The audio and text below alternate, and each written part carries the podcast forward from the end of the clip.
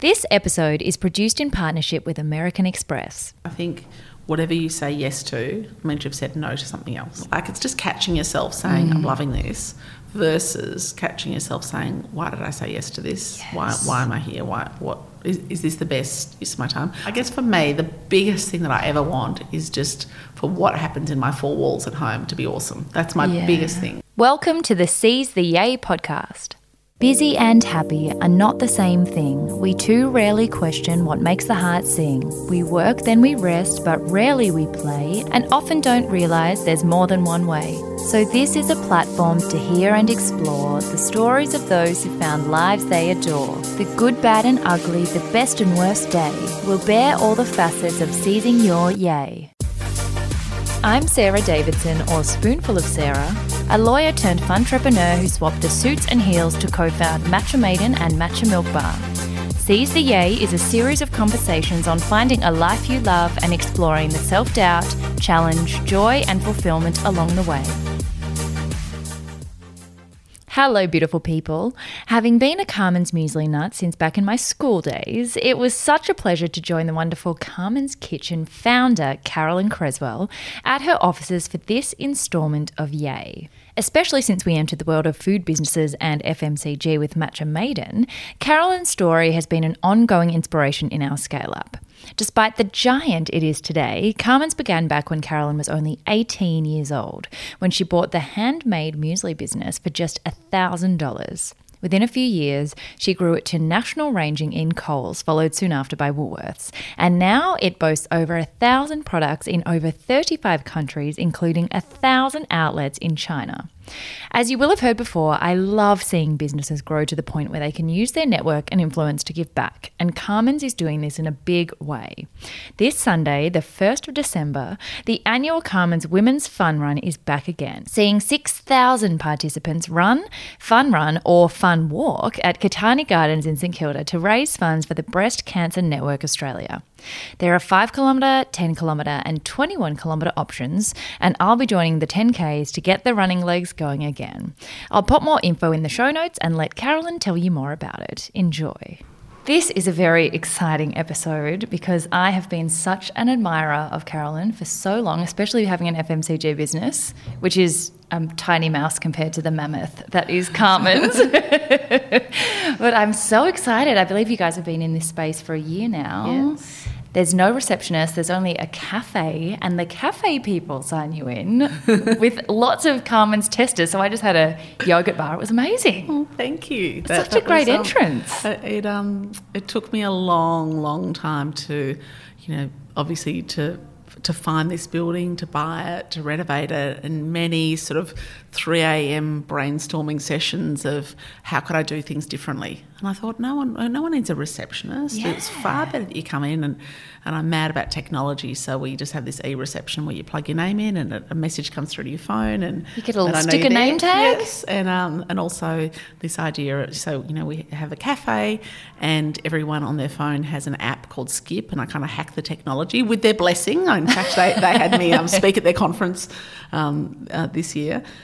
And so it means if you're at your desk and you want to order a latte, you just press a button on your phone, and the coffee shop makes it and runs it up and delivers it to you wherever you are in, in the building. Oh my and gosh. so I love that, and also that we sell coffee obviously to the public, so that kind of pays the baristas well wages. So it's kind of win win win. I love that. I, I love that you can tell from the beginning when you first walk in that things have been thought about differently. Because I saw the cafe and I thought, oh, the corporate entrance must be somewhere else. And then I realised, no, this is the only entrance. and you have to go through and taste something Carmen's before you can even do anything, which I loved. I thought it was amazing. And then we also have something called the truth booths, which are little sensory booths. So when we have new products that we're coming up, we say to customers, "Oh, could you just pop in?" And they don't know. We have little iPads, and they'll say, "Yeah, I like it," or "I don't." And um, so that's also um, an exciting thing. So yes, um, no stone unturned in so in the design of this. So I'm super duper proud of the building. Oh, it looks so beautiful. There's lots of greenery. It's gorgeous. Lots of natural light as well, which is so good. So, before we get started on the first section, the first question I always ask everyone is what the most down to earth thing is about them, which is always a hard question. Mm. But I think it's, you know, it's so easy in today's world where our lives are splashed all over everywhere mm. digitally. You see the glossy bit, you know, you don't see who the person is, and everyone's just a human. Absolutely. So, For me, um, I'm very blessed to have a farm. I have um, 80 cows. Oh, have, yes. This is near chickens, Gippsland? Yes, and um, so the, the down to earth me is, is my kids say, "Oh, mum hasn't put her worker's hair on today," so it's you know hair up in a butterfly clip and pottering around, and I have a great Oh. veggie patch, and um, you know I've got 200 yabbies arriving tomorrow, so I'm going to be racing down to stock my dam with yabbies. so Oh yeah, my that's, um, gosh. that's really what makes me um, feel grounded and yeah, makes me. I don't know, Just super for who yourself. I am. I can imagine people in boardrooms would never know that the Carolyn in real life is in gum boots, you know, with their yabbies. You know, many gumboots. yes. And Pete is a tree surgeon. Yeah, so he's an arborist. So that's um, a tree surgeon. So he is mad about trees and sort of unsuccessful businessman because people would often get him to come in and say, um, I want to chop this tree down. And he's like, no, no, no, that tree's far too beautiful. And sit and, and, you know, sit over their kitchen table and explain to them that they needed to move their washing line and that. Um, Puts himself out yeah, of business. Exactly. So, no, he, he's gorgeous and a massive nature lover. So he obviously loves um, being on the farm too. I'd never heard the word tree surgeon before. I heard arborist, Yes. but I was like, what is a tree surgeon? Do you call him doctor? Yeah, is he. Dr. Pete? Sort of, it is funny about you know. So, when people, he, you know, will sometimes say, "Hey, I'm a surgeon," and we sort of, you know, Have we'll joke, and they're like, "Yeah, tree surgeon." People look like, "What? what even is Yes. that? Oh dear. All right. So the first segment is called Way to Yay, which is pretty much how you how you got to a life of seizing your yay that makes you happy and that's full of joy now. Yes. But I think going back to the very beginning always reminds people that it's never an overnight success, that Never. you most of the time never know that you're going to end up there along the way. And there's lots of digressions and backwards and forwards and backwards and forwards. So take us back to the very beginning, to young Carolyn. Yeah, so like really young Carolyn, and I still remember it sort of quite distinctly, is that I never wanted to do anything that didn't have an outcome. So people would sort of play a computer game, and in my um, vintage, uh, Atari and Pac Man had just come in. And I remember my neighbours had one, and I remember thinking, but there's nothing like after an hour of doing that, you've got nothing to show for it. And so I think, well, at least if I went and like made greeting cards or drew pictures, that after an hour I had an outcome. And so I think I always had this sense of sort of oh, you know, trying to show what my time, you know, what I could do with my time and, and you know, I- Productivity. yes, exactly. I remember having my first lemonade stall and just probably a deep sense of, of work ethic. And then after, through all my teenage years, lots of part time jobs, you know, and I always worked really hard. You know, I remember the day I could get a job working at Coles, I did. Um, 14 and nine months. Yes, correct. the very, very day. And um, and then that sort of went on to you know lots of different things, um, being a gift wrapper and working in a blockbuster when we used to Oh, actually go to the video store. And so when I was 18, I'd finished school and I was doing an arts degree, the extensive 16 contact hours that that required. Oh gosh, And those are the days. those are the days. and the people that I um, babysat for said, Would I be interested to come and make muesli? So I went in, and that's what I did every Tuesday. And then after about six months, they said they were going to sell this little business. And so whoever bought it might keep me working there, or whoever bought it might want to um, make the product themselves. So I put in an offer of thousand dollars, and it took them three months, you know, and they looked at lots of other people trying to get more money, and um, they couldn't. So I, um, yeah, you know, it was about two weeks before Christmas, and Gosh. that was in 1992. That is so cool. I love that it was like it was first year uni and you're Yes. just 18 and like most people are sort of drinking and they're in the gutter and you're like, Yes. I'm buying a business. Yes, well, I was still Goodwill Doing all I was still doing all of that too. and I guess you know, and I want. I think it's really important that people understand you don't just buy a business that's a thriving business. I mean, this was a business that didn't have a bank account, didn't have a business name. Um, you know, we made up the name Carmen's, and you know, over time, probably it took five years. And if if I could have got out of it, I would have. I couldn't just. I couldn't just resign like other people did. I was making no money it was a really hard slog. I was doing the, I remember the books in the library at lunchtime. You know, I was delivering before and after lectures. Oh my gosh. And, you know, you got to a point where I was like, oh my gosh, this is such hard work and I'm not kind of getting anywhere. Yeah. But I just was tenacious and I kept plugging away and kept plugging away. And then, you know, uh, eventually I got a, a bit of an opportunity with a supermarket chain, which um, I guess, you know, that, that, that's the, the start of kind of what Carmen's is today. It's so cool. so cool. It's such a cool cool story, particularly because it's not, you know, one of those stories where you kind of have multiple jobs and you, you come out of uni and you've had a career and then you drop corporate and then you start a business. You, it was from the very beginning. Yes. But just going back before we do the do the more um, kind of like a Carmen's explosion onto the scene. Before that, you did your arts degree at Monash in '94 and then law at the University of London London, yes. in 1996. And you'd come from St. Cath's and, and like at that time when you were choosing at the end of school what degrees you were going to do and then choosing to go on exchange or to you know do your course in London. At that point in your life did you think that you were going to use that degree? Did you were you already interested in food well, or think, business? um, and it's actually really probably quite um, sad because I, I see it happening again and again. Is that you know in in my school year the really you know the smart girls all did law or medicine and that was just the two things you did and that's what you did to sort of impress your parents and stuff not really thinking is that what i want to do every day of my life and mm. for me it was probably about oh you know so quite a lot of my friends had got into law and if I had got into law, I probably wouldn't have bought Carmen. So, you know, you always have to, and I have such a belief in saying you've got to believe life unfolds as it should, and you have to then go, well, okay, now what opportunity is that open? So, I, I sort of I was trying to transfer at Monash from arts into law, but I didn't get good enough marks, so I then decided to start studying law by correspondence with London, which was oh it was it wasn't in london no, it was in Melbourne, and it was um, it was it was you know what I love learning. Learning is one of my passions, and I have to say that you know I don't regret it. But oh, imagine working all day, yeah, making music and, And then doing going law to by law correspondence. at night school. Um, but you know I didn't finish it, and uh, you know I just did a year and went, oh my gosh, this is this is too hard. Well, you But- did have a lot on your plate and you had a lot of things going on. so, you know, when you first start, you know, took over the business, you'd been working in it and then it bought it, had a business partner for two years. Yes. At that point, in your wildest dreams, how far did you conceive that it could have gone? What, like Well, this I'm- far or? no? Never would I have dreamt it would be this big ever.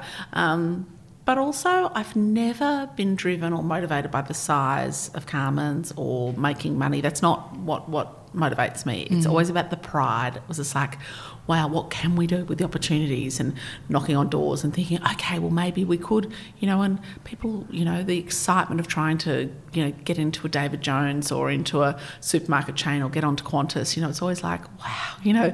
And so still I have such a thrill about a new opportunity and a new um, client. And whether that's, you know, Amazon today or, you know, we've got a huge meeting with a massive company in China this morning. Um, and you go, well, why not? Like, you Such a, such a good attitude. I think that's how people really stumble upon their biggest successes is just a why not. It's never like a 10 years in advance Yes. plan. It's just a, this thing's come up. Why don't we just do it? and also about saying what what can we do within the powers that we've got this year. So obviously the powers that we've got now at Carmen's this year are far greater with you know like incredible people that work here. So we can do a lot more and we mm. can travel the world and open new accounts, which is different to when I first started and it was you know me for the first. 12 years by myself. So Was it 12 Yes, think it was years? a long, long time before I hired. I hired my son is now 15 and it was just before he was born that I hired my first office oh Person. Oh my gosh. So, when did you know that it was going to be your full time thing? That you know, did you did you finish your arts degree? Did you need Yeah, I finished, to? no, no, no, I definitely finished my Okay. arts degree. Um, And from that point on, after you'd finished, was it like, okay, this is my job? the hardest thing was having to still work at other places. Yes. When I wanted to just do this full time, but it just didn't make enough money to, you know, afford my measly eighty dollars a week rent that I was paying, and, you know, and I was like, oh, you know, so I still had to keep going and working in other places, and it probably, you know, it, you know, probably took maybe um, it was a good five years, but probably seven years until it made enough money that that it could actually afford to Oh my keep me. gosh. So, and I, you know, I was I lived at home for a lot of the start of it, and and. Um, you know, it, people look at it now, and I think you you don't know what it was like. What and and I think that it. that you know, as much as corny as it is, that sense of being broke and and really having to just keep you know plugging away to be able to pay the bills, it it sets you up in good stead for valuing a dollar Mm. and understanding the complexities of business and always trying to make sure that you know you've you pay your bills quickly because you know to me like all of that has been sort of instrumental in making me who I am today. Yeah, absolutely. Mm. And I think that it brings resilience. It brings all kind of, you know, resourcefulness. Yes. That when you don't ha- when you don't start with big budgets and big teams and resources and knowledge and all that kind of yeah. stuff, it it's not handed to you. It means you've done every role. By the time you yes. outsource it, you've actually done, done all those every roles. Role. And that's what I often say to people. I've done everyone's role here. Yeah. so I understand the complexities of. Um, you know, if we don't have enough packaging, how much of a nightmare that is. So, making sure that you're constantly um, ahead of the game on things like that. Yeah. So when did you get into the majors and how did that come about? Because most people, I think, you know, would sink before they'd even figured out how to pitch to them. And there's yes. there's no one thing I found really interesting in, in FMCG, which is fast moving consumer goods, everyone, is that particularly in food where the shelf lives are short and you know you've, you don't have a lot of time to work with things, is just that there's no handbook, yeah. there's no clear mentors because if anyone's in a slightly different category to you a lot of their knowledge isn't relevant. So it, it's just there's no one to ask for that stuff. You just have to kind of yeah. turn up and Google when the you know brand mm. reviews are. It's so it's just so well, difficult. I say, and you know, because people, you know, and I've mentored lots of um, people over my career, is that don't just hang off one person's advice. Have yes. a look. You know, and I'll say, come and speak to me, and I'll tell you what I think. But you know, I've come from you know from my life experiences where I'm really conscious of, of um, wanting to have a life that I love and having work life balance and happiness. And like, I'm always talking about what, what will your day look like? You know, is that what you would like to do? You know, a lot of people say love cooking and they think, oh yeah, I want to open a cafe. And I go, but you know that you're going to be generally out the back cooking. you know, it's very different to cooking at home for people you love who appreciate your food mm. than kind of cooking. Like you really need to think about what does that look like every day.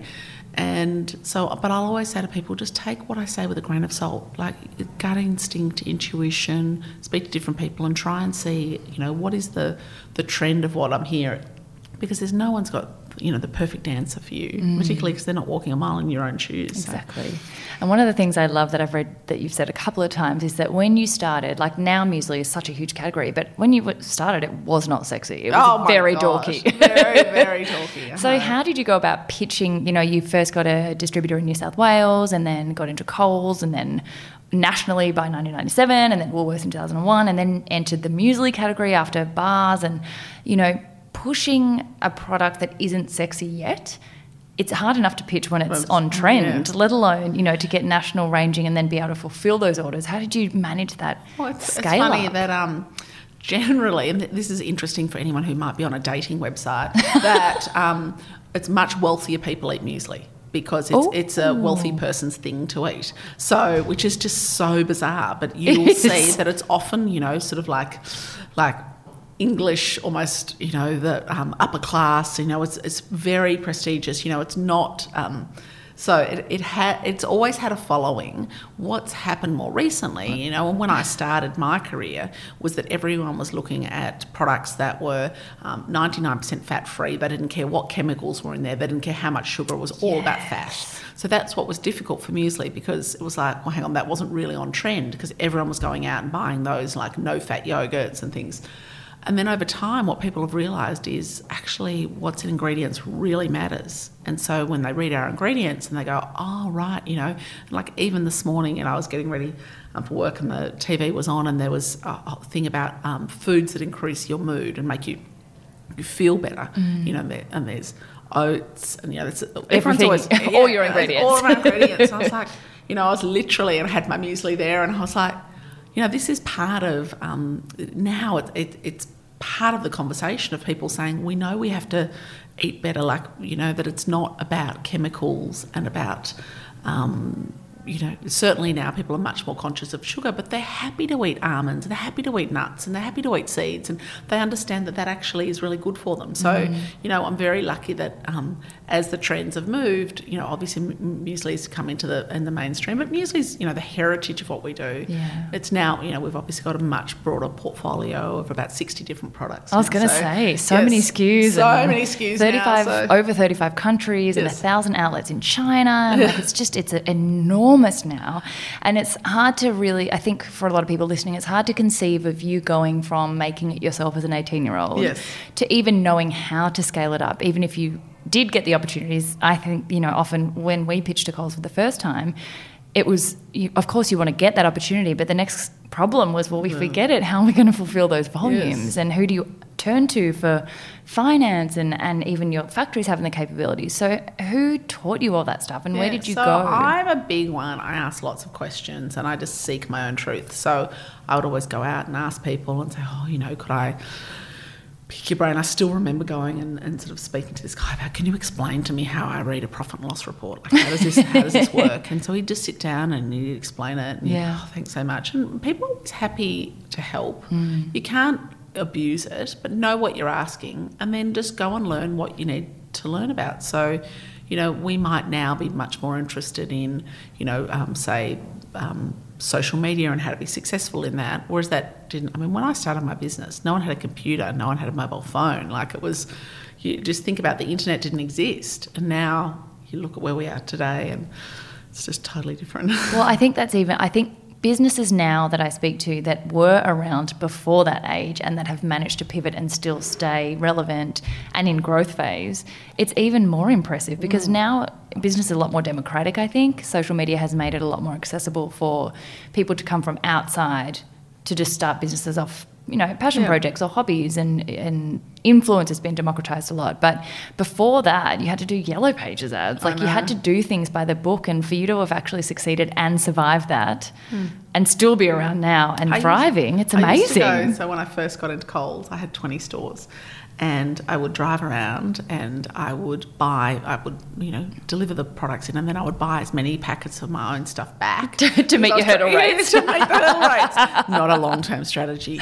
Um, however, you know, I just did what I could and I just was tenacious and I kept plugging away. And, Oh I, you know, as I said, I. I never thought it would be this big, but it was always about, well, what can I do now with what I can do with the resources I've got? Yeah. And I feel that a lot of people, you know, uh, don't worry about something until it becomes something to worry about. Don't worry about, you know, what in 10 years' time, what will happen about that. I never, you know, I've taken different paths, but I've also taken paths because it's made me happy and, you know, that it's been what I, how I've wanted to live my life. So, for example, lots of people might not have invested to buy a building like this, and you know, most people don't own their own um, head offices because I think I'll just rent. But I didn't want someone to be able to kick me out, or you know, I wanted. So for me, that was part of who I am and what matters to me. And, um, and like I said, you know, very proud to to be able to be in a position that I can do something that is, um, I think, is is. Um, ma- ma- has made a huge difference to my staff and to to um, even the Carmen's sort of image. I think one thing that you said that's really, it resonates really strongly with me, and I often talk to people about this when they're in a really crucial decision making phase in their life is we make a lot of decisions based on the kind of macro, like what job do you want to have because it sounds a mm. certain way, or you know, I used to be a mergers and acquisitions lawyer, and almost everything I did was macro level decisions, like oh that would be good for my resume, mm. or that's going to open lots of doors later. But mm. I'd never thought about day to day, like every single day in my life that I have to spend, what am I going to be doing? Yes. And now I've gone the complete other way and I do what you do, which is what am I going to do day to day? And is that what I want to be doing? Which is why a lot of people are unhappy because they make macro decisions and they don't think about the micro. And then they're like, oh God, how did I choose Choose this? I chose to be here. I know, But I know. I, you just got to be happy day to day. I know, and I, you know, a, a friend of ours we had um, dinner with on the weekend. You know, he, he's a heart transplant surgeon, Oh, and he said to me, as you do. I know, and he said, I never thought my life would end up like this, and you know, he didn't. Well, you know, for him. Doing operations all night long and, and being on call, and after years and years and decades of that, it's actually quite, you know, it, it's it wears you down, and It's, a different to just saying that you're a heart know, surgeon. exactly. To you know, look, and there's obviously heaps of rewards for him um, in that role, but it's uh, it's fascinating to think what it looks like. And you know what else I would say, and this is something I do every January, is I try and curate my life, and I try and say, okay, what did I do last year that I enjoyed or worked for me, or what things should I let go of? And so then what things, how could I set up my year better? So, for example, in January, I choose a date and I book all of my haircuts for the whole year because I choose a time that works for me. Yeah. And I worked out last January that I wanted to see more of my parents. So I said, and you know, my um, um, my mother-in-law too. So I said, all right, every Monday night you can come for dinner. It's a standing invitation, and even if it's just leftovers or whatever, and one of them often will bring some ice creams for the kids or whatever, and it's just so then all of a sudden you see my parents a lot because they know every Monday they're coming for yeah. dinner, and I, then I get down to a day. What time is my alarm going to go off? How when do I exercise? What things do I need to do? What how do I how do I plan out a whole day? Mm. And then that to me means that you end up kind of leading the life that you want to live. Absolutely. rather than it just happening, you know, and, and, a lot of people don't actually stop and kind of think about that. So mm. I sort of did the same thing for my kids and how their time would work. You know, for my son, he has to do an hour and a half homework a day, and so we worked out a. We, I sat down and said, "Well, how would this work for you? When do you want to do it?" And so he said, "Well, I'm happy he'll split it." So he does. He does 45 minutes in the morning before school. Now, no other kids sort of do that, but it means half of it's then done. Oh, I'm sure of course there's kids that do it, but none of his mates do that. yeah. But it means that he doesn't have this giant pile at the end of the day. Mm. He's happy when he's fresh to get up early and to do that. And he often, you know, does the more challenging stuff then because mm. you can just, you know, um, smash, it it, smash, smash it out. So it's just really thinking about you and what motivates you. And, and I, th- I think that that to me is something that really um, I don't know, works for me. I love the word curating because I mm. think that's something most people forget that they have the power to do. And one of the premises of this podcast is the idea that seizing the day to me evokes this idea of like a productivity hamster wheel where you're on this conveyor yes. belt and you, you, there's no active choice you're just kind of passively on this yeah. path that outwardly can actually look quite respectable like a yes. good job good money whatever but if you're not actively curating and choosing what goes into each day then you can yes. end up feeling quite resentful and unhappy and I just always want to remind people they have so much more choice over each day than they think and it's just a matter of exercising that choice in the way that you want to and I you know I think whatever you say yes to means you've said no to something else. Absolutely. So, you know, I could go to a million things every night of the week, but I actually know that I love going home. And even if, and I have a thing where I always like to go home, even if I need to go out to something else, you go home first. I always want to go home for an hour. That yeah. makes me happy. Yeah. I see my kids. I might have a gin and tonic. I'll just, you know, just sneaky gin just like, yeah. Whereas I find for me, if I go to something straight from work, I just feel like this. Oh, I'm on this yeah hamster wheel that you know it's not what what works for me. Yeah. And I and I think that you've got to be really careful of what you say yes to. I used to say yes to so many things, mm. whereas now I think, how will I feel about that on the day? That's I always think about that day, and I think, do you know what? That day, I'm not really going to feel like driving to you know 45 minutes to cross the other side of town to go and hear that or you know go to that dinner, and so I'm much better now at saying, well, hang on, what are the things that that f- feed my soul and um, that make me yeah feel fulfilled and I try and focus on doing those a bit more. Oh, such good advice. And it's so simple, but I think we mm. just kind of lose sight of how simple that equation actually is. Yeah. Beautiful people, just a quick shout out to our major partner in Yay, American Express, for helping me continue to bring these episodes to your ears. As you will have heard before, we are loyal American Express card members for so many reasons, not least because of the many ways they make our transactions seamless no matter where we are in the world. But the best part is that for every dollar you are already spending, American Express makes those dollars work harder for you with their amazing rewards program. Whether it's shopping, dining, our favourite being travel, or even entertainment, there's a reward with your name on it. So find your yay with Australia's most rewarding rewards and head to the Amex website in the show notes to find out more. So, just quickly before we move on to um, the TV gigs and, and, the keynote circuit, what made you choose the name Carmen's? I was thinking so, about this yeah, last night. I was yeah. like, is it Carolyn's Muesli Australia New Zealand, or ah! is it like, is it something like that? No. So when I bought the business, there was another lady that we, we bought it in partnership, and we were literally driving to the registration shop, and so it's the first three letters of my name, so C A R. I thought it would be from, something related to Carolyn. Carolyn, and her name was Manya, and so it was the first three letters of her name. So we just made this this made up name. and then she only stayed in the business for two years, and so I bought her share out then, and we've just kept the name ever since. Oh, and, it's beautiful. Yeah, so I always, you. you. know, when I first found out that you were the founder, I was like, surely her surname is Carmen. Yeah. Like, Lots of people, I'll be walking down the street and they're like, hey, Carmen. I'm like, hi. you just answer to it now. I know, exactly. Well, you should see me in the supermarket if I actually see someone buying a Carmen's product. And, you know, I always go up to them, oh my gosh, that's you. Like, I actually saw someone the other day, um, just a couple of days ago, and they're walking down the street. I parked my car and I just chased them because they had like That's my And they're like, stuff. Yeah, and, oh, and they were so excited. They're like, I read that your kids hate it when you do it. Yeah, yeah. I know. It's cute. I think it's really sweet because it know. you don't want that feeling, that magic of seeing someone buy your product ever to fade because it's it's a privilege. Oh Every gosh. customer is a privilege. Absolute privilege. What's your favorite That's product? Oh my god, it's like saying your favourite child. So I move through at the moment I'm super proud of our crackers. So we've brought out this super seed and grain crackers. Yes. Oh my god, I had them. I had a hens weekend and we bought them for the yeah, they're yeah, delicious. They're amazing. So I'm very, very proud of them and they're selling really well. So that's um yeah, the savoury is great. Um, and in the bars, I personally, I'm a coffee um, lover. So we have our espresso um, nut bars where we smash up coffee beans and put it through with dark chocolate. and that's um, Your yeah. eyes are lighting Yeah, up right I now. I love, I do love that. I bar. love the yogurt coated ones. I'm really Yes. like yoga girls. Yes. I had some downstairs and I was Yes. like, oh, this Yes. is quite nice. Yes.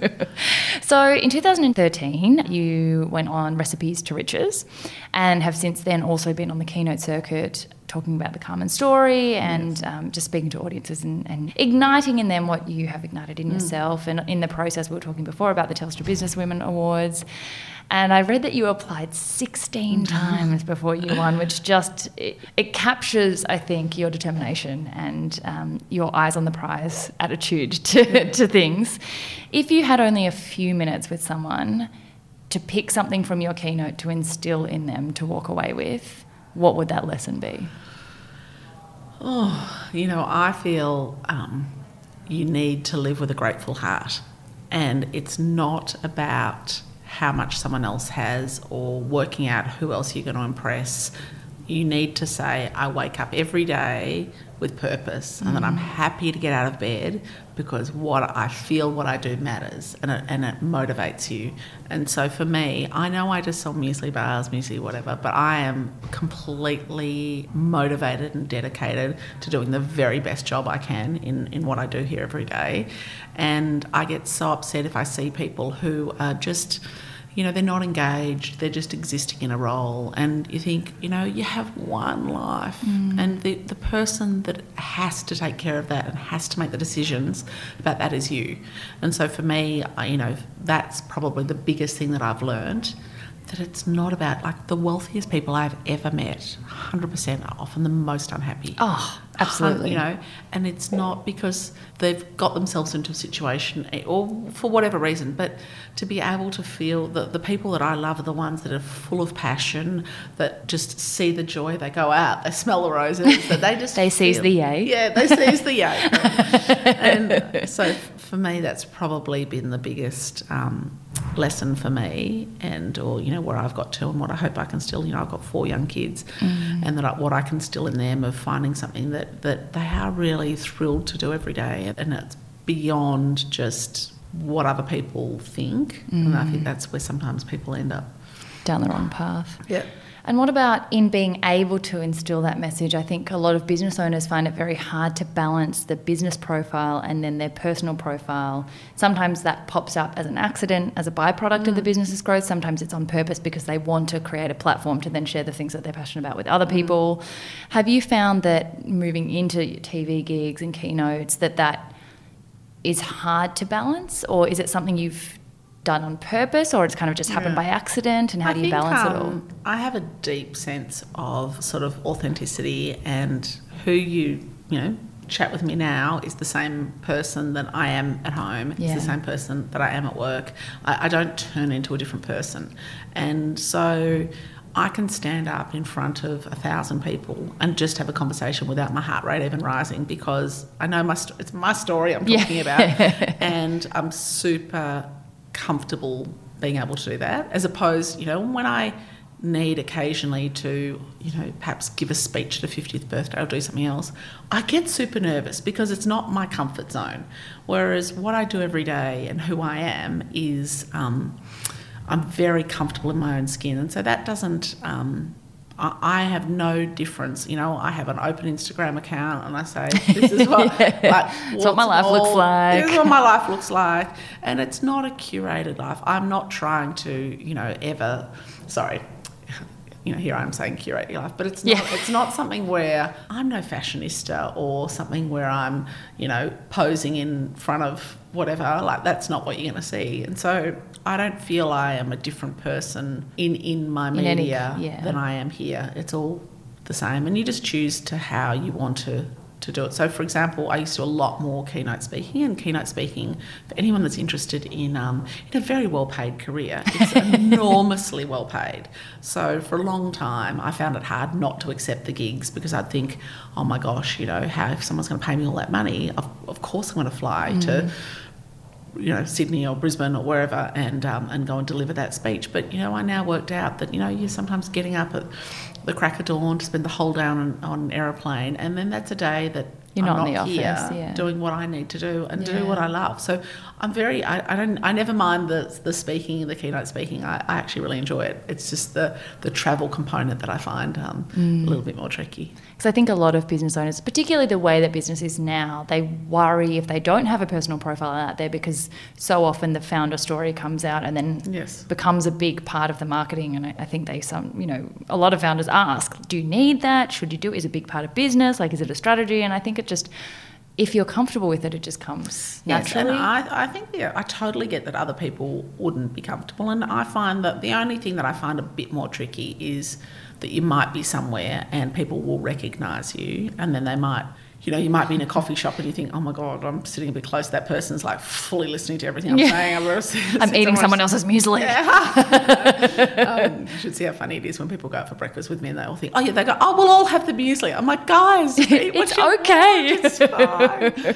um, so that that is the only thing. But you don't have to. You know, like I've said to the guys here, I don't really want to be any more well known than I am. So I don't really want my face on packets or billboards or Yeah, whatever. yeah. Um, I'm very happy to speak about the lessons that I've learned because so many help people helped me when I was Yeah. trying to get um, my business up and running, and I will never, you know, I will always be so grateful for that.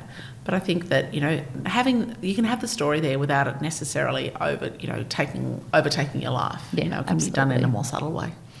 So, what about the women's fun run that's Oh, coming yes. up? I'm very, very excited about this one. It is the Carmen's Women's Fun Run on the 1st of December in Melbourne to raise awareness and funds for Breast Cancer Network Australia. Yes.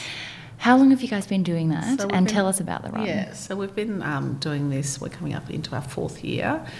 It is an incredible day, and I'm very proud because I have a philosophy that when we do something, we just do it really well. If we can't do it well, we don't do it, mm. and that it's more than just you know I don't know. It's more than just anything being vanilla.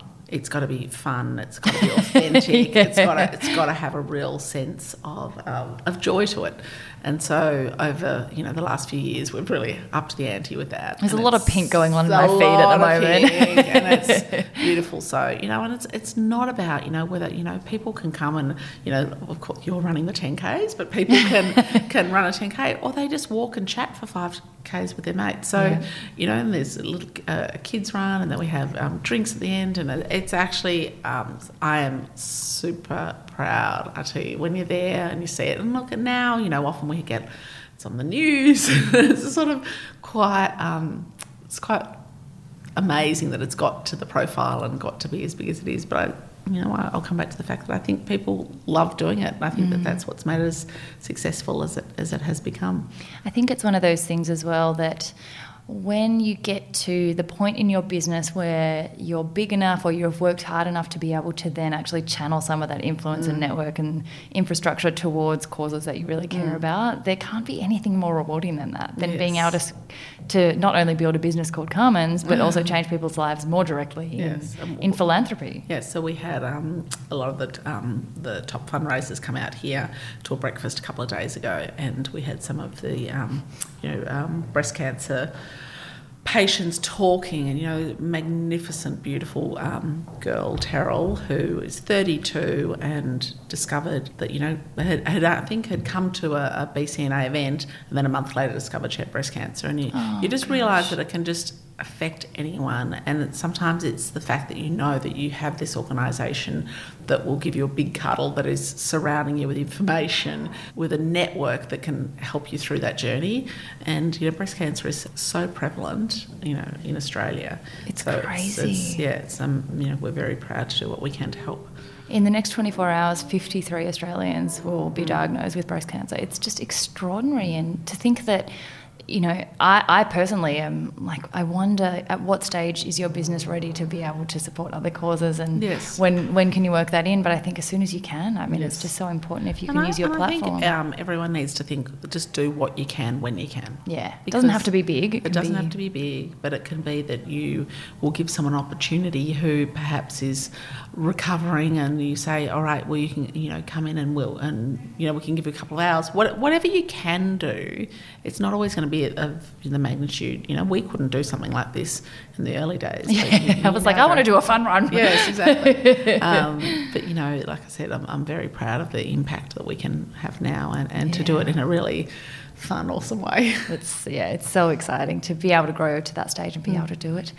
So the next segment is called NATA, which is all the challenges along the way that have kind of you know been a bit of an obstruction to your joy. Yes. And I think what these don't get as much airtime because they're not as sexy. Mm. Also because you know when you come a long way, you don't want to dwell on the things that have been mm. hard. But I think it can really your message cuts through a lot stronger when it's relatable and when people get to hear the bits that aren't as, as mm. glossy on the outside. So, what have been some of the biggest challenges for you along the way? Yeah, so I think in the first sort of period of time, it was being broke and how hard that is. Never a good time. It's really, you know, and if you, if you speak to anyone that's been broke for a long time, you know, for years, you know, it really tests your integrity and how you operate. And, you know, if you buy something and you think I can't pay it, or you see the phone ring and you think I can't answer that call. Mm. You know that it's it's actually that that to me I look back as just the most shocking period of, of trying to get through that.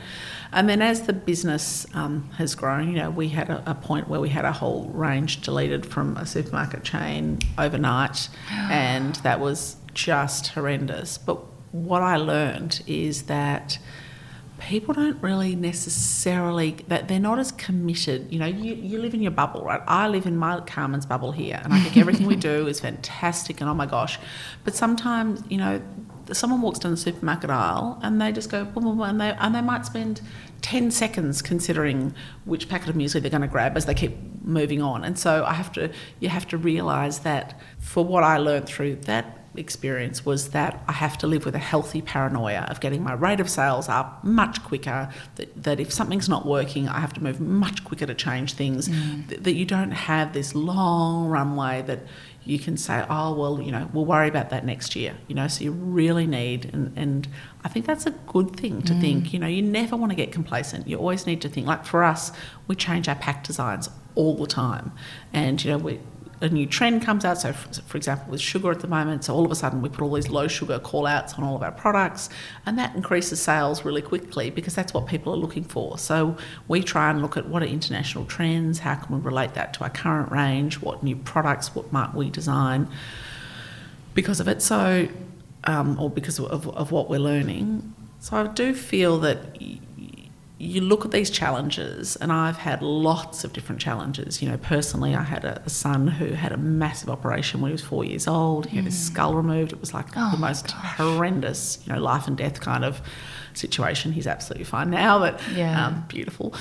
But that was a what, beautiful what smile. You, what you um, what you go through, whether in your work life, whether in your personal life, what you hope is what that leaves you as a better person. Maybe not sweating the small stuff as much. Yeah. You know, I know through my journey, I still remember when I think I had my second child, I decided I couldn't paint my nails anymore because I just didn't have time. and when I had my third child, I decided I had to give up watching any television because I just couldn't do the juggle. I couldn't get to bed early enough and get up in the morning and exercise and do everything else if I was, you know, as much as I would love to fall onto the couch and, you know, get stuck into the latest season of The Crown. Um, you know, I, I, know the new one's just out. I'm so excited. but it's just like, no, right, I've got to save discipline. stuff like that for the weekend. Discipline, yeah, because otherwise I can't live the life that I want to live. So. Yeah you know, learning as you go through different things, whether it's traumatic things of health scares, family, you know, issues, as well as the challenges that you deal with at work. And that's, I think it's just this constant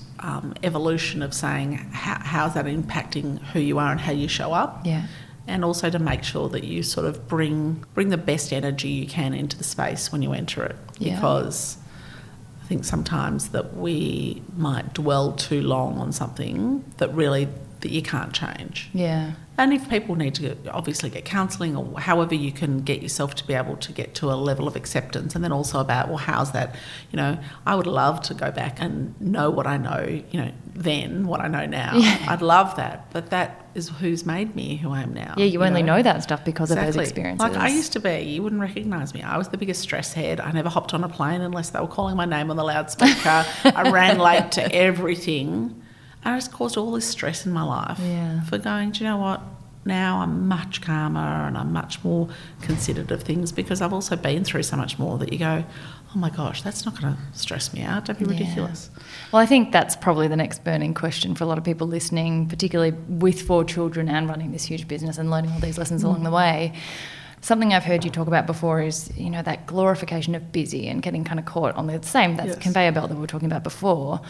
There's this immense productivity pressure, particularly in your own business where you're driving innovation and you're making all the decisions that will keep it alive sort of five, ten mm. years down the track, that you don't ever really have an incentive to rest because it's like, well, every minute that I'm productive has an output somewhere else. And mm. knowing that you started off as a productively minded child, I can mm. imagine that's only carried through in your career. How, how have you gotten comfortable with how you make decisions to, to balance family and work and, Yeah. and rest and work and brain Sure. downtime and work, you know? Okay, so there's a few different ways um, I'll, I'll approach this. So the first thing is that I used to not realise the power of sleep. So I used to think, well, that's what I would steal from. Oh, that's always dispensable in Yes, your 20s. like- exactly. And then what, what I realised was that sleeping enough, um, exercising, eating well, all of that was far greater to be happy and be the person that I wanted to be. So my take of how I approach life and decisions and things is it's fine for it to be perfect enough. It doesn't have to be perfect perfect. So if I'm responding to an email or, you know, whatever, it'll often just be a quick one line. It doesn't have a whole lot of hoo ha. We, we had a situation Cut the work- fluff. Cut the fluff. So we had a situation where someone sent a, you know, a, someone hacked into the system and sent an email to our CFO and said, you know, I won't use that, but Dear Steve, could you please transfer the, um, um, some money to this account? kind regards, Carolyn. And I said to him, Oh, did the kind regards give it away? He said, No, it was the Dear Steve, uh, the Hi Steve that gave it away. And um, so. wow, that's yeah. your signature economic, Yeah, so, economical so word use. firstly, you know, so sometimes, you know, there, there can be a lot of fluff that happens in life. Yeah, I'm You know, super so, fluffy. So I have a, I have a friend that rings, and she's like is ringing me during the day just to like, how's your day going? Just have a chat. Oh, you know, I can't have a chat. I was like, what are you ringing for? So I'm much more sort of transactional about saying, okay, what do I need to get done? So my aim, and people sort of don't believe that it can happen, is that I try and leave every day with an empty inbox. So my so I try and email whatever I need to do to myself. And I get it there, and I get rid of all the fluff, and then, and then I just start at the bottom, and you know, work my way up. So you know, tonight my here's to hoping if everything goes well. Look, sometimes obviously there might be 10 things left, but tonight I should get to, to zero, which means then, so I can get out of the door here 5.30, quarter to six, and then I can go home and I don't have to think about work. There's no work after hours. There's nothing else that I need to Process. To, uh, to process. So that's to me how you get that work-life balance. So what I make sure though is I don't have coffee with anyone. Right? That's just not something I do. Wow. Because people always say have a coffee, and I'm like, but if I had a coffee, then that potentially is because it can be up to an hour. Oh, that's But- 40 emails that Yeah, you could have so done. that that means that I'm either sitting here for another hour at the end of the day, or I'm leaving and not being who I want to be. So not being on top of my workload. I love so that. I yeah, you know, and so you know, and when people ask you, so I'll so it's about this sort of graceful no, which is oh, graceful I- no. It's a skill. It's I know. so skill. look, I can't have coffee with you, but I'm so happy to book in a call. You know, I drive to work. You know, any mornings at um, say half past eight. Happy to Let's schedule a call. Yeah. And you know, or whatever it's quarter to nine, and you know, what day next week would suit you to, to have a chat, or I can do it on, on the way home. So I often have calls scheduled in that would have been a coffee call, a coffee, but that will be my drive to work time or my drive mm. home time. So I just try and be economic with how that It's just self management, isn't yeah, it? Yeah, self management. So I feel that some people, you know, I'm never one. I don't want to have to work on the weekends. I don't want to have to work at mm. night. So the only way you can do that is say, how do I try and keep my days as clear as I can mm. to power through what needs to be done? And I think mm. learning how to use Outlook well, learning how to use, and there's a thing called tasks on there to be able to say, look, I won't do that now, but I'll pop it in tasks, or even putting it in your diary of a block of time to say, I, you know, that's what I'll work on. You know, particularly say if I'm traveling, I'm great on a plane because I will have saved up more complex stuff. to Yeah, I do that too. Yeah, I've got like a focus. today, this week, sometime soon kind of different lists and things move per Yes. day. And it means you're never using your brain space because you've kind of delegated Yes. it to paper and it's your brain's free to do all the other things. So um, I think it's called to sort of glove these ideas. So when something pops into my head at whatever time, I send myself an email. I So- do that too. Yeah, so then I know it's in my inbox. And you'll deal And there it. might be 10 things in there. So then I can choose to either put in tasks, I can choose to quickly do it, I can choose Mm. to delegate it. So um, I find that that's the way of making sure that I, because I'll remember You don't miss things. Yes, you know, Yeah. you're hopping into bed and you think, oh my gosh, I better do that tomorrow. Yeah. And, or I didn't hear back, you know, like I, I'm trying to um, streetscape out the front of our building and I'm happy to pay for it all and I've been chasing the council for now you know plus six months plus and all of a sudden it just popped in my head gosh they haven't responded to that email again So you email yourself to email chase them. the council and now often I might be even if, if I'm in a meeting I'll come out of the meeting and I'll um, you know when I finish remind and so then I know that it's in a I've caught it like you know Yeah. that idea's been It's not off in the, Yes. the, you know, ozone layer somewhere that you're never going to get it Yes, again. well, you just, I- always say, you know, otherwise, if it's just in my head, I'm going to forget. So, Totally. Oh, we're very similar. My, my time management method is to defend my calendar. And Yes. so my notes and my calendar together Yeah. have every single thing I ever need to remember Yes. because I won't remember it by Yes, myself. so, correct. I- but I overwrite notes to myself. And sometimes my like reminders on my phone, people are like, why does it say like buy broccoli? Or, you know, want some random thing to remind myself later.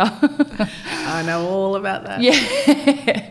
So, So the very last segment is called Play TA, which we've kind of touched on a little bit, but it's just the section that strips back who you are at work, who you are when you're defined by your output. I find it really interesting that the first question we ask a lot of new people is, "Hi, what's your name? What do you do?" It's not like who you are or what you Yeah. like. We're very defining of people by their their productivity. Uh, but I think that's too often separated from what makes us happy and what makes us joyful, Mm. which already speaking to you, I can tell that you already are well aware what makes you Yeah. joyful and how to work that in with what you do and your work and everything. But when you do leave yourself time to just play, Mm. other than the crown, Ah! what do you do? I mean, so obviously play with the cows. massive reader. Oh. And so I'm in two book groups. I have um, um, one of my book group tonight. And I, so that gives me a lot of joy. Yeah. So to um, to be able to just spend an afternoon reading a book, and, and I, I'm a foodie. I'm like ridiculously massive foodie. So planning and thinking about cooking, and also like it's funny. I was saying last night to my husband. I love to barbecue. Nothing makes me happier than standing out barbecuing. So then I just barbecue a lot. I like, buy a lot of food just to barbecue because I don't know. I love being outside. I just love it so much. So yeah, listen to me, crazy girl who um, Who loves a barbie. Not not reading and barbecuing at once. Um, You could and- read and barbecue. Yeah. You could do that. You could multitask. but I think it's just look, just thinking, like it's just catching yourself saying, Mm. "I'm loving this," versus catching yourself saying, "Why did I say yes to this? Why Yes. why am I here? Why what is, is this the best use of my time?" So it doesn't always have to be productive. No. It just needs to be, um, you know, I just, I'm a massive family person, so I just love being home. I love having people around. Yeah. And, you know, even if it's just like, we had a big dinner on Saturday night, and so then on Sunday night, I said to my mates, quick, come and eat all the leftovers. so then they, then they all arrived. You threw them back on the barbie to warm them up. Don't you worry, there was more barbecuing. Um, but, you know, it's, it's, um, doing stuff that I think is that you know when, when that those moments where you feel good and you feel like you know so for example I, I don't like to be disorganized like that I don't like to be stressed so like I had my table set on Thursday even for Saturday night because I'm like you know what that's I was going away on Friday night not and I gonna have like, right. time. and so how do you um to to think so often on, I, on a Monday morning I look at my whole week and I think about my week I and I that too. think I really and then I think what am I cancelling what am I juggling around Yeah. what you know is this the right week you know is this Going to work in Gonna this work. configuration. Yeah, exactly I'm exactly the and same. you know getting whatever you, you know if you need to confirm something or Mm. I love that you mentioned exactly what this whole section is about, which is that the activities that I'm talking about in this section are the ones that don't have an outcome. Yes. If anything, I had to, in my own journey of kind of leaving corporate and then trying to find out, I didn't even know what I liked. I couldn't even answer you because I just have never made space for that. Mm. It took me a really long time to figure out what I like, and I had to force myself to do activities that didn't have a productive outcome Yeah.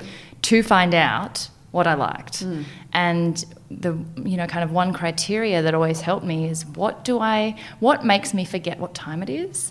Because we're so controlling of our time to make sure we fit everything in that your true joy is when you don't even care what time it is or what Yes. day it is and you just get consumed, which is a book. I mean, you can read a book for Yeah. hours and it feels like minutes or the other way around, but everything else we do is so conscious and chosen Yes. and, and purposeful that you know puzzles and things are just such a beautiful Yeah. way to play and let your brain just unwind because you I haven't got the puzzle gene. My husband's got the puzzle gene, and he will sit with my son and do like a three-hour, thousand, uh, thousand puzzle. But you know, and I look. I think the other really important thing is in your relationships to say. Just because you're like that doesn't necessarily mean that your partner's going to be like that. or you have to force each other to do yeah So, totally um, you know, and to be able to then stop and respect. So, like my husband knows, I'm a massive foodie, and I'll say when we travel, you know, we are traveling like, you know, we're on a, uh, on a we the same 45 minute walk to to find the third best little Japanese sushi bar in this laneway. Oh, yeah. And um, and he's like, no problems, because he knows that that's my thing, and he will not question that we're going to go, even though we're going to pass 20 other ones on the way. No, you this is need- the one I'm, that's the one I'm going to. Absolutely. Whereas he's a massive golfer, so I need to understand that if he needs Ah. to sit and watch the British Open for, for hours and hours, that's his thing. Yeah. So don't always presume that someone else is going to have your interests as long as you respect each other's. I think and let each other have the time Yes. yeah we're the same when we plan trips it's like we reverse engineer everything around the restaurants that i want Yes. to go to and then it's like if we have time about the things maybe they'll fit in but Foodies unite. Yeah. All right. So, second last question, just to finish up. What are the three interesting things that don't normally come up in conversation about you? Like hmm. allergies or party tricks or pet ah. peeves or funny little quirks? Oh my gosh! I mean, I think probably that I grew up in America, so. Oh my gosh. Yeah, so. Um, I didn't yes, know that. There you go. So. I always thought you were a um, Melbourne girl. Yeah, so I was born in Melbourne and I moved there for my primary years. You have no And- accent at all. No, but you, I came back, you know, when I was Yeah. 11. So Still, lots of people often keep Yes, from keep that, it. that age. And that was really interesting because there's nothing about being thrown completely out of your comfort zone. Like I look at my kids and they're so comfy, so you know, and they just can ride their bikes around. My son, at 15, I'm loving it at the moment. He's got his fishing rod coming out of the um, the drink holder on his bike, and he rides down and just catches chilling. fish in the creek near. Um, our place, and you go, you know, it's just you go to a foreign country, and it's just everything was different from schooling and what people wore and, and Just the culture. accents and, and then readjusting. And I do think, you know, so I'm sort of, I had that. So that's certainly something that people. Um, Makes you probably- worldly. yeah, yes, probably don't know. I mean, I think most people might know, maybe know that I'm a absolute, like, obsessive, passionate traveller.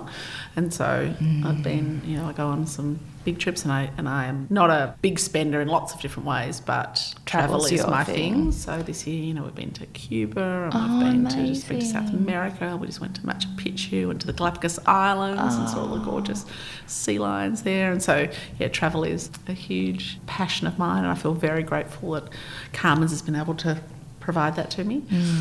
I love travel. I think nothing makes you richer, and Yes. I I'm not a like handbag person. Yeah. Or like clothes and stuff. So I'll just spend all my money Yes. on travel. like, I know the feeling.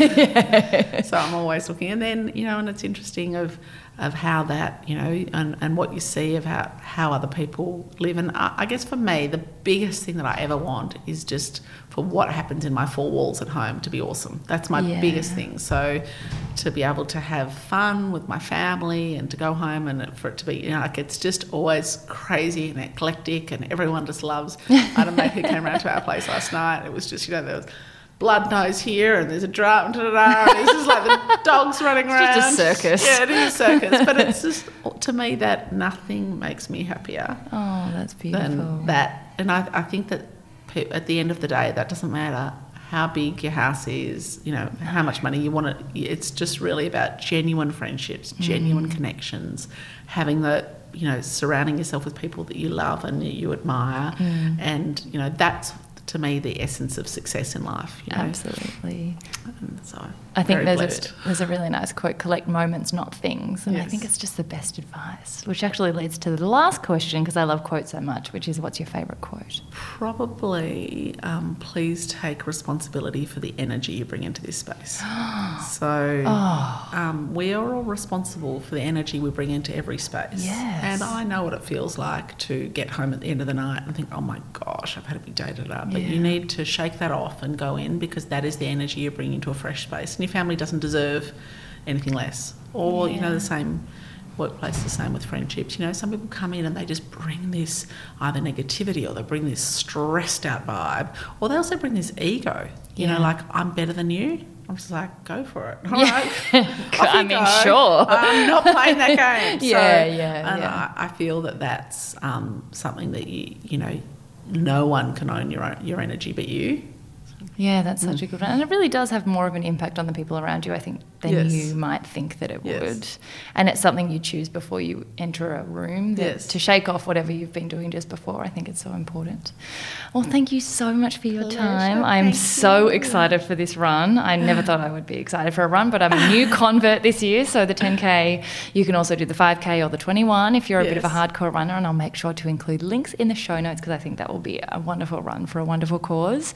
And I hear we are also looking forward to a children's range. So, um, I think it's the 6th of January. It's our first, you know, we've been working on this for a long, long time. Oh, My daughter Grace has been instrumental in Yeah. designing flavours, pack designs, everything. Oh, that's So it's- beautiful. it's, little Gracie who's nine. This is her big passion project. And, she an um, ambassador? Yeah, well, I think she'll, she'll be the fun run. Um, Oh, well, I'll run along with her. yeah, so she, um, yeah, so I'm very proud and I think it's going to be awesome. So Oh, well, I'll make sure everyone is keeping an eye out for that. And thank you so much for your time. pleasure, thank you.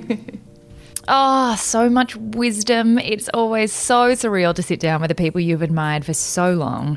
I'm a bit of a tragic fangirl, as I've said before, so it's always a challenge to keep my cool.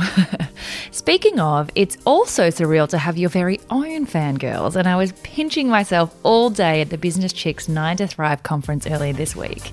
Since we record all these without being able to see our listeners and our audience, it's usually just me and the guest in a room, it's so easy to forget real people are actually listening. so it was the best feeling ever to meet so many listeners for hugs and pickies. Thank you all so much for coming. We've got our own very first live episode event coming up too in a few weeks. You might have already seen on socials.